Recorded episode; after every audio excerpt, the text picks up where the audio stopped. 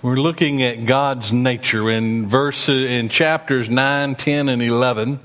Uh, we've been breaking down this nature of God as we, I know you've seen this before, but we've been looking at in chapter nine, the sovereignty of God. In chapter ten, the justice of God. And in chapter eleven, we've spent several weeks looking at the faithfulness of God. We've got this week and one more week, and then we're going to be getting ready for Easter and preparing in that direction. But today I want us to look at that God can use mistakes for His greater good. Amen? I know back in the other part of Romans, we had that verse that told us for all things work together for the good of those who are called according to God's purpose. But we see in times in life that there are situations that we might say are unfortunate, or a mishap, or someone does something wrong, and we're told that we should rejoice in all things, but we begin seeing that even in mistakes and in misfortunes, our God is still a great God. He's still at work, and He can use situations for His greater good, far beyond what we can ever imagine. And as we've been looking at Paul writing to the Gentile church in Rome, we've been looking in these last few chapters about the Jews and things that are going on in their life that he wanted them to understand. And I believe that we see God's nature when we understand how He works with the Israelite nation and how He works with us as Gentiles. So I want us to read today's passage and then take just a few moments to break that down. If you would stand with me as we read from God's Word, Romans chapter eleven. Verse eleven. I say then, did they stumble so as to fall? May it never be. But by their transgression, salvation has come to the Gentiles to make them jealous. Now if their transgression is riches for the world and their failure is riches for the Gentiles, how much more will their fullness be? But I am speaking to you who are Gentiles. Inasmuch then as I am an apostle of Gentiles, I magnify my ministry. If somehow I might move to jealousy my fellow countrymen or my flesh and save some of them. For if their rejection is the reconciliation of the world, what will their acceptance be but life from dead? And if the first piece of dough is holy, the lump is also holy. And if the root is holy, the branches are too.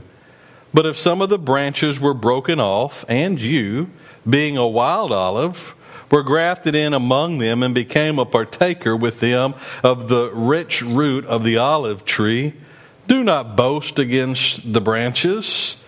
But if you do boast against them, remember that it is not you who supports the root, but the root supports you. You will say then, branches were broken off, so I might be grafted in. Quite right. They were broken off for their unbelief, but you stand by your faith. Do not be haughty, but fear. For if God did not spare the natural branches, He will not spare you either. Behold then the kindness and severity of God. To those who fall, severity, but to you, God's kindness.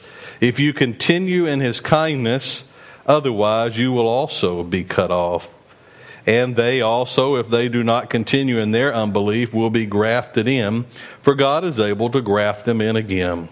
For if you were cut off from what is by nature a wild olive tree, and were grafted contrary to nature into a cultivated olive tree, how much more will these who are the natural branches be grafted into their own olive tree? Father God, Lord, I do thank you so much today for your word. Father, I thank you for the richness of it. Father, I thank you for inspiring those who wrote it. Lord, that you can teach us about you. Father, we can learn intimately who you are, what your nature is, Lord, how you work. Father, the things you can do, because our world tells us a different story. But Lord, I pray today and right now, Lord, that you would help me step aside. Lord, you would speak through me, a servant, a vessel willing to be used by you, called by you. And Father, I pray for those here today, and Father, those that are listening, and Father, we'll be watching, Lord, that you will soften our hearts and open our ears to hear from Holy Spirit. And Father, as the psalm says, would you open our eyes that we may behold wonderful things from your word. Lord God, I just pray everything in the precious, most holy name of your Son, Jesus. Amen. And you may be seated. We're looking here, as I mentioned, at is God can use mistakes for his greater good. And I'm so glad that God can use anything and God can make it what he wants. You know, God has a plan for what he wants. Sometimes we have to go about it the hard way. But he can use any situation. And that brings good news to me. I hope it brings good news to you. Because regardless of where you are in life, regardless of what you have done, regardless of what you will do, God can still use you. God still loves you, and he will always uphold to his promise of salvation to those who call upon him by faith. And we get the promise that as a born-again believer that we have life with God and that we will have life with him through all eternity. The first thing I want us to see with God can use mistakes for his greater good is the misfortune to fortune. If you have your outline there in front of you, you'll see that blank. The misfortune to fortune. What do I mean? And we're going to look at it here in just a minute. But God had chosen... God had elected the Israelite nation to be his people. But because of their misfortune that we're going to look at in just a moment, their mistakes, the fortune got brought to the Gentiles. It got brought to us. Amen? That's good news for us. And that's what I want us to see here. Look there at verse eleven. It says, I say then, did they stumble so as to fall? Here he goes again. I love how he does it. He asks the question, which would demand a negative response, but he says, may it never be. The Israelite nation has not stumbled so far that they have just totally fallen away. But what has happened? He says, but by their transgressions, salvation has come to the Gentiles to make them jealous. By their transgressions. What was their transgressions? Their transgressions was them rejecting Jesus Christ as the Messiah. Keep your finger there or mark that page. And let's turn to Matthew chapter twenty-seven. Matthew chapter twenty-seven and verse twenty-two. So that we get a very good picture. Because there's some important stuff in here we need to see. Getting in verse twenty-two. Pilate said to them, what shall I do with Jesus who is Christ? And they all said, let him be crucified. And he said, why? What evil did he do? But they were crying out all the more saying, let him be crucified. And he said, what evil did he do? And they cried out, let him be crucified. Verse twenty-four, now when Pilate saw that he was accomplishing nothing, but rather that a riot was starting, he took water and washed his hands in front of the crowd, saying, I am innocent of this man's blood. See to that yourselves. Now listen to this. This is where it really gets serious. And all the people answered and said, his blood be on us and our children. God's chosen people, the Israelite nation, the Jews are now screaming for Jesus to be crucified because it got stirred up. They didn't like what he was saying, that it was by faith and that he was the Son of God. They wanted him killed. They wanted him removed. His own people rejected him. But even worse than that, they said, you let his blood be on us, Pilate. Don't you worry about it. And not even on us, but how about all of our children? How scary. And what they brought upon them was their transgressions that we're seeing back over in Romans chapter eleven. But by their transgressions, salvation has come to the Gentiles to make them jealous because God's chosen people chose to reject him and to crucify him. God has taken salvation and brought it to the Gentiles. He took it from the Israelite nation. Now there are still those who are accepting Christ, but not many. They are, because of the blood that is on them and their children, they still do not believe that Jesus was the Savior. They do not believe that Jesus is the way to heaven. There are a few who see that. But look there at verse twelve. It says, now if their transgression is riches for the world, there it is, riches, their transgression, their refusal, their rejection of Jesus Christ becomes riches to the world. It brought salvation. It brought the good news. It brought the gospel available to everyone else in the world. And it says their failure is riches for the Gentiles because they failed to receive Christ as Messiah. Then the option came over to the Gentiles. But can you kind of see God, hey, I've chosen you, but since you're rejecting it, let me move over here and give it to this group and see what they'll do. You know, we see that sometimes. You, you pick teams, you have team A and B. Somebody gets on a team and doesn't do their job. We see this in the N F L and in baseball. Someone doesn't do their job. They swap them around from place to place. But it says, because of their transgressions and their failures, riches for the Gentiles. But look at what he says here. How much more will their fullness be? What is Paul talking about? What is he writing to them? He's saying that for a momentary time, there is not the full number of Jews who will come to salvation, the full Israelite nation. Kind of like if you're looking at a cargo. I read this as an illustration of a cargo ship. It doesn't have a full load yet. But yet there is coming a time because it's moved over to the Gentiles. They have their fullness. But how much more will their fullness be? God is going to bring the Israelite nation back, church. Well, we should be praying for the Israelites. We should be praying for the Jews. We're going to see that uh, probably next week as we finish up in this section, that he is going to bring them back. He's not done away with them. We saw up there the first part of eleven that they hadn't fallen too far that he can't bring them back. But they're coming back. And how much more his chosen people will their fullness be? Look there at verse fifteen. Says, for their if their rejection is the reconciliation of the world, what will their acceptance be but life from dead? Because the Israelites rejected Jesus as Messiah, it tells us here that reconciliation to the world. Jesus died. Why did he get crucified? Israelite people rejected him. They screamed out to Pilate to be crucified. Now, yes, we know that this is God's plan, right?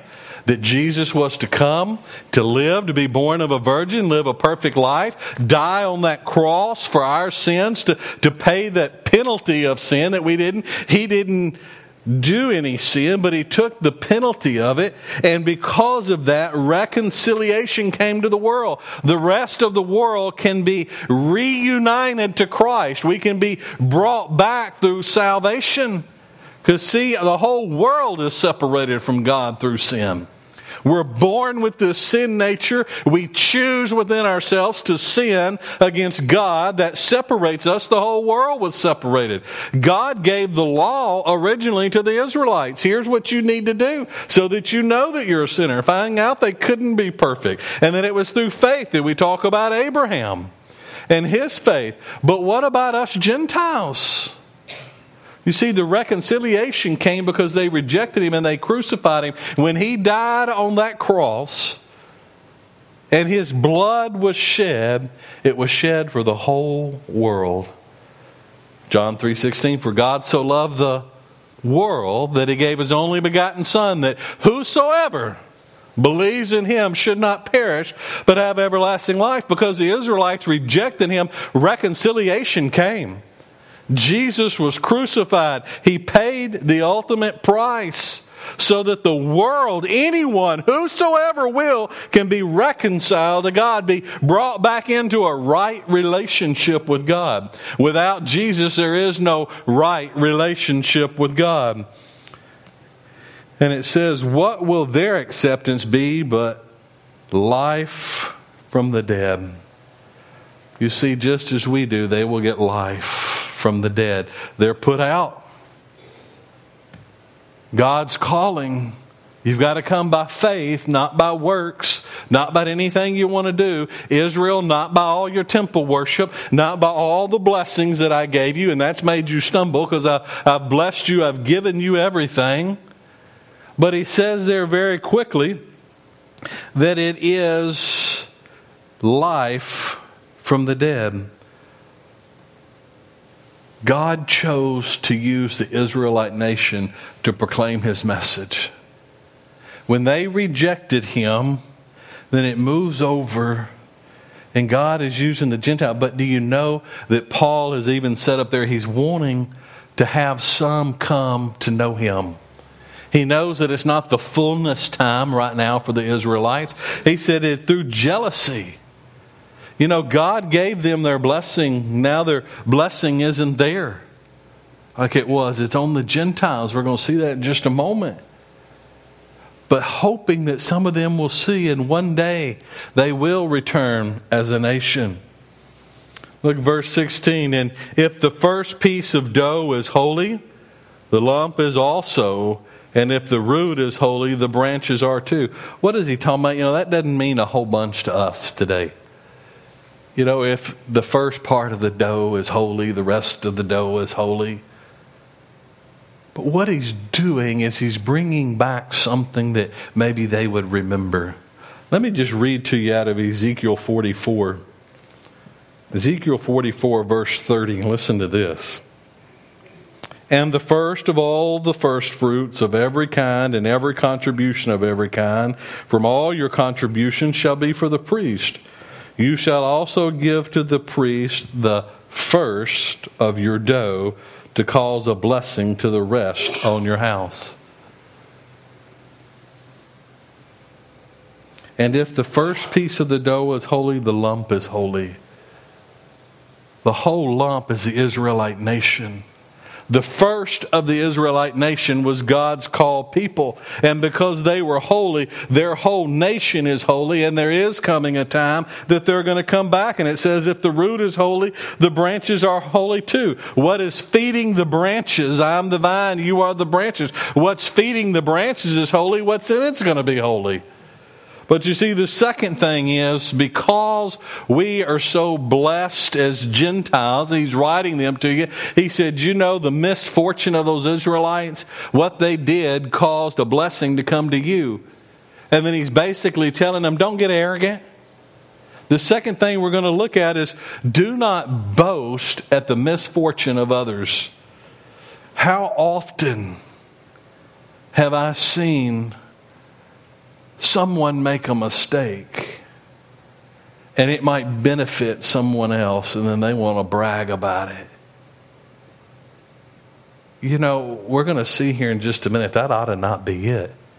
Because you know the only reason that us Gentiles are allowed in is because, sadly to say, God's chosen people rejected him.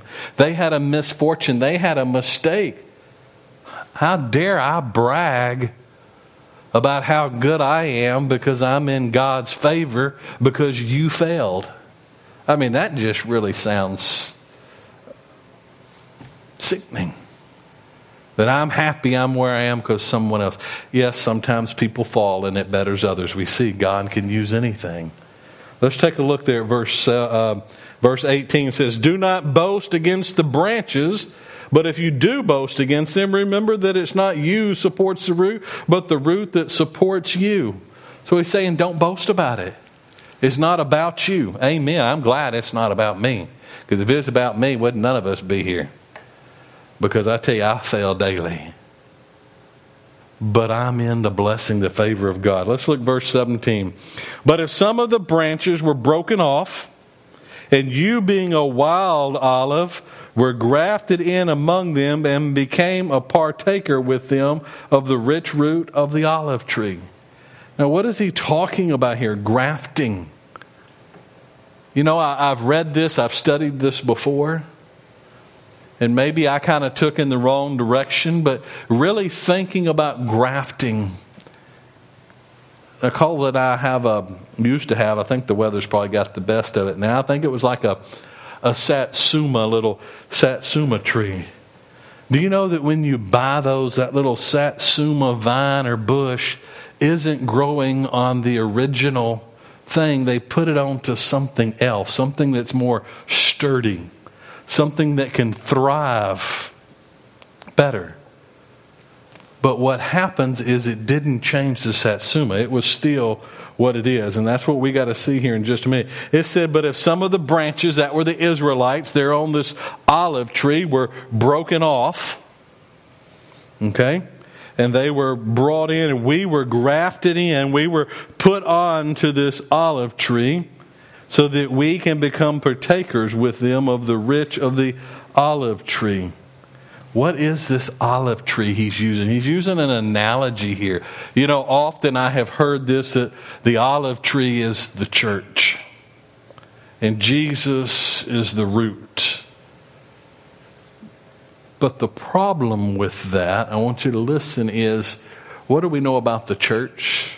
There's no Jew or no Gentile. They're all one.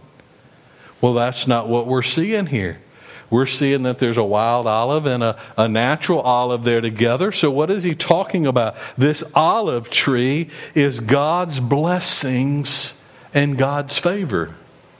So what we're seeing here is God chose the Israelite nation to be his people, that he would bless and that he would favor. And boy, did he ever lavish on them blessings and favor.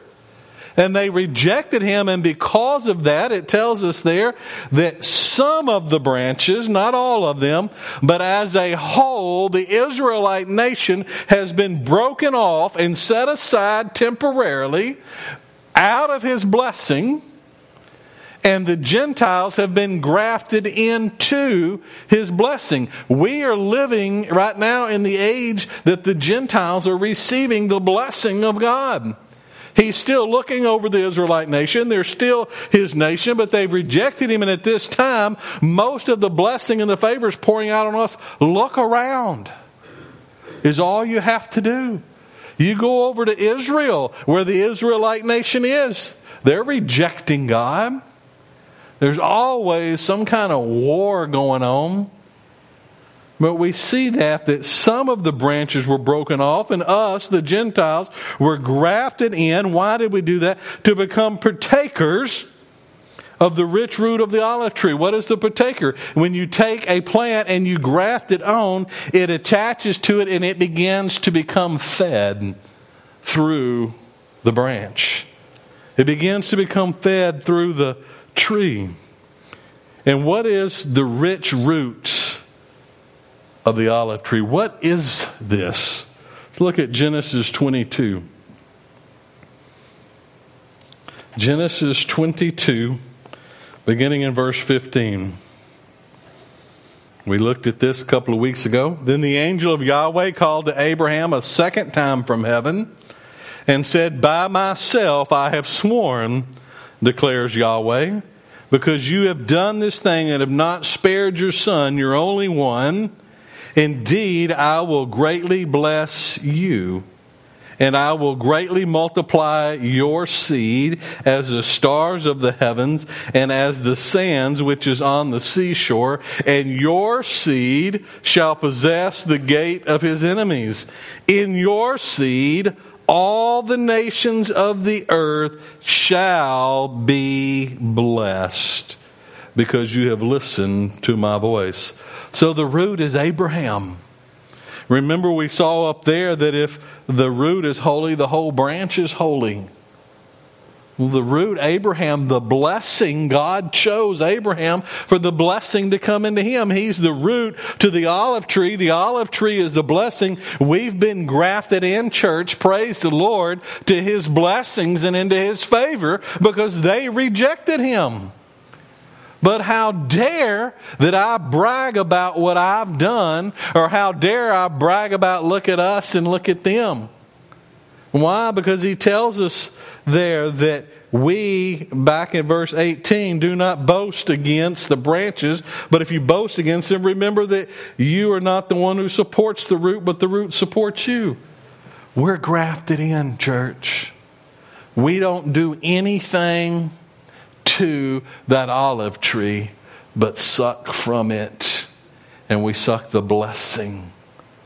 See, we don't support that. The olive tree supports us. Abraham, through his seed, supports the whole nation of all of these blessings. And what a great thing that is. nineteen says, you will say, then branches were broken off, so I might be grafted in. Here we go, verse twenty. He answers, I love this, quite right. You said that right. They were broken off so you could be brought in. But here it tells us, they were broken off. Why were they broken off? Believe we need to learn this. It says they were broken off for their unbelief. They did not believe God. They didn't believe what God had been telling them. They didn't believe that Jesus was the Messiah.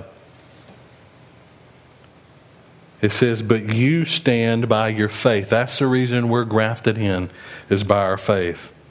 But he tells us there, don't be haughty. Don't be arrogant. Don't be boastful. It says what you need to do is you need to fear. What is that fear? But we need to have a profound respect for God. We need to have a profound respect that we're allowed to be grafted in to His blessing. And we need to respect God. We need to have an awe of fear. Not uh, the fear in the sense of just trembling, oh, God might throw me out. We know better than that. But we need to respect Him that He has allowed us to come into His blessing. In verse twenty-one, for if God did not spare the natural branches, He will not spare you either. What is He saying? They refused to believe, and because of that, the nation as a whole was taken out. God didn't spare them at the moment. He says, Gentiles, don't you think that if you get all haughty and you get away and you go into actions and you don't start receiving God on faith, that the Gentile nation as a whole, we're not talking about individuals, but the Gentile nation as a whole can be removed from the blessing of God. There are individuals still coming to God through salvation in the Gentiles just like there are in the Jews. But that is the great thing. That when we fear Him, when we have a, a respect for Him, the third thing on your list is there can be, praise the Lord, restoration from misfortune. It's what this whole thing is about. The Israelites had a misfortune and they are going to be restored. They're going to be brought back in. Look at verse twenty-two. It says, behold then the kindness and the severity of God to those who fell, severity. But to you, God's kindness. If you continue in His kindness, otherwise you will also be cut off. The kindness and the severity of God. What is it? For those who fall, for those who don't believe, those who refuse to come by faith, is severity. You're cut off from God's presence. You have a life of hell. I mean, it's severe. I mean, this isn't a sermon on heaven and hell necessarily. But, you know, hell's not a place you want to go. Scripture tells us it's hot. It's fire. It's brimstone. You feel what's there. You don't die and then just you're gone. You stay there and you burn and you burn and you burn. The severity for those who refuse Him. But the goodness to those, it says there, the goodness to those, the kindness, the quality of being helpful. God comes along. He's kind to us. He helps us. He gives us His blessings. And it says, if you continue in that kindness and that faith, because if you don't, then you will be cut off. Verse twenty-three, and they also, if they did not continue, if they do not continue in their unbelief, will be grafted in, for God is able to graft them in again. Here it goes. If they do not, when they stop failing, when they finally turn, and they come by faith and believe that Jesus is the Messiah, then he'll bring them right back. He'll restore them back together. He said they will be grafted in. They'll be put back on to that olive tree. They'll come back under those blessings. It says that he is able again to graft them in. He hadn't just set them aside. The Israelite nation will come again. Why are they going to come back? Because they see who God is through what he's doing through the Gentiles. Remember what Paul said earlier? That if maybe by jealousy, God has removed their blessing, put their blessing on us, and one day they're going to see what the blessing of God looks like and that it comes through His Son, and they're going to turn to that. And then we'll become the fullness of them, and God will receive them, praise the Lord, with open arms. He'll graft them back in to His blessings once again. Verse twenty-four, for if you were cut off from what is by nature a wild olive tree and were grafted contrary to nature into a cultivated olive tree, how much more will those who are the natural branches be grafted into their own lives again? I don't know if any of you have ever heard of a H. A. Ironside, but in one of his lectures on this chapter, he brought out the fact that up there a moment ago, Paul was talking about taking the wild olive and grafting it into the natural olive. He said he once read, one of the critics that he reads, he says, how stupid could Paul be? You don't take wild olive and graft them into a good olive tree. It's not natural. It's not what you do.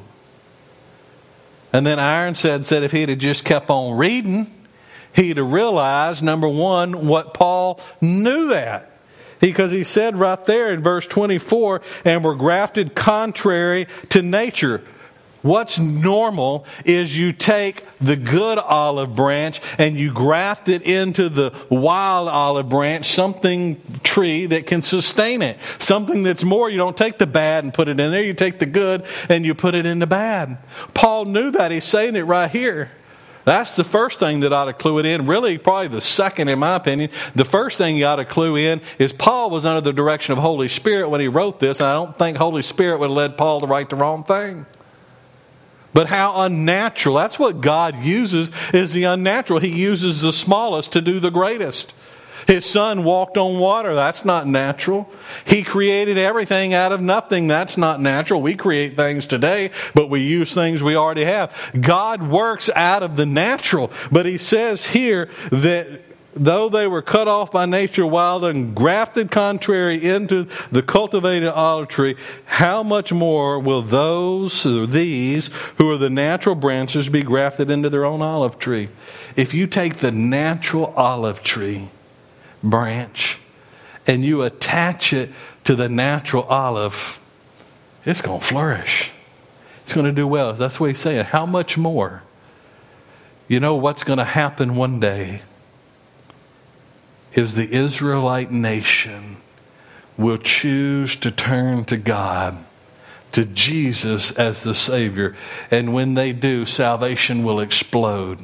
Because they're the ones that are supposed to be declaring it to start with. How much greater will the entire world? I mean, come on, our eyes are always focused over on Israel. What's what's going on? They're always in the news. They're God's chosen people. Look at what they're doing. But when they return, and God grafts them back in, boy, it will spread. But I believe at that time that He's going to be grafting them back in, that the favor and the blessing as a whole will pass. This will happen. I believe this will happen when God comes and takes His people home. Persecution happens. The Israelite nation will see once and for all that Jesus is the King of Kings and the Lord of Lords, and they will return to Him. And it talks about in the end time of the great coming to Him, and they will be grafted back in. Praise the Lord. While we see all of this for the Israelite nation, well, what is this for us? You know, not everything is something for us to do in Scripture, but Scripture is for all of us. It is for us to understand, and there are points for us to take from there. What I want us to understand is that we are in a blessing state because of Israel's misfortune. But church, don't, that's not something to brag about. But what we must understand are we are in the blessing and favor of God. And we see one day that God is going to uphold to His promise. God is a great God, amen? God keeps all of His promises, amen? God made a covenant of, through Abraham that through your seed, Jesus Christ came through that. Jesus Christ is still on the throne today, but the blessing and favor is there that He's going to go back to them. So for us, it lets us know we see God's nature. He can take the trash around us. He can take our messed up lives, and He can work out for His greater good. He is faithful. He's able to keep His promises. More than that, He does. And we know that it tells us that He will keep us until the day of His return. So while we do see that Israel is still God's chosen people, we are benefiting from His blessings today, amen? But we are looking forward to that day that God reunites His chosen people with Himself. See, God can use mistakes for His greater good. The mistake of the Israelite brought salvation and reconciliation to the entire world. I'm glad they did it. I'm not going to boast, but I'm glad, because I wouldn't be standing here today, nor would any of you be sitting right here today if it wasn't for that. May you bow your heads.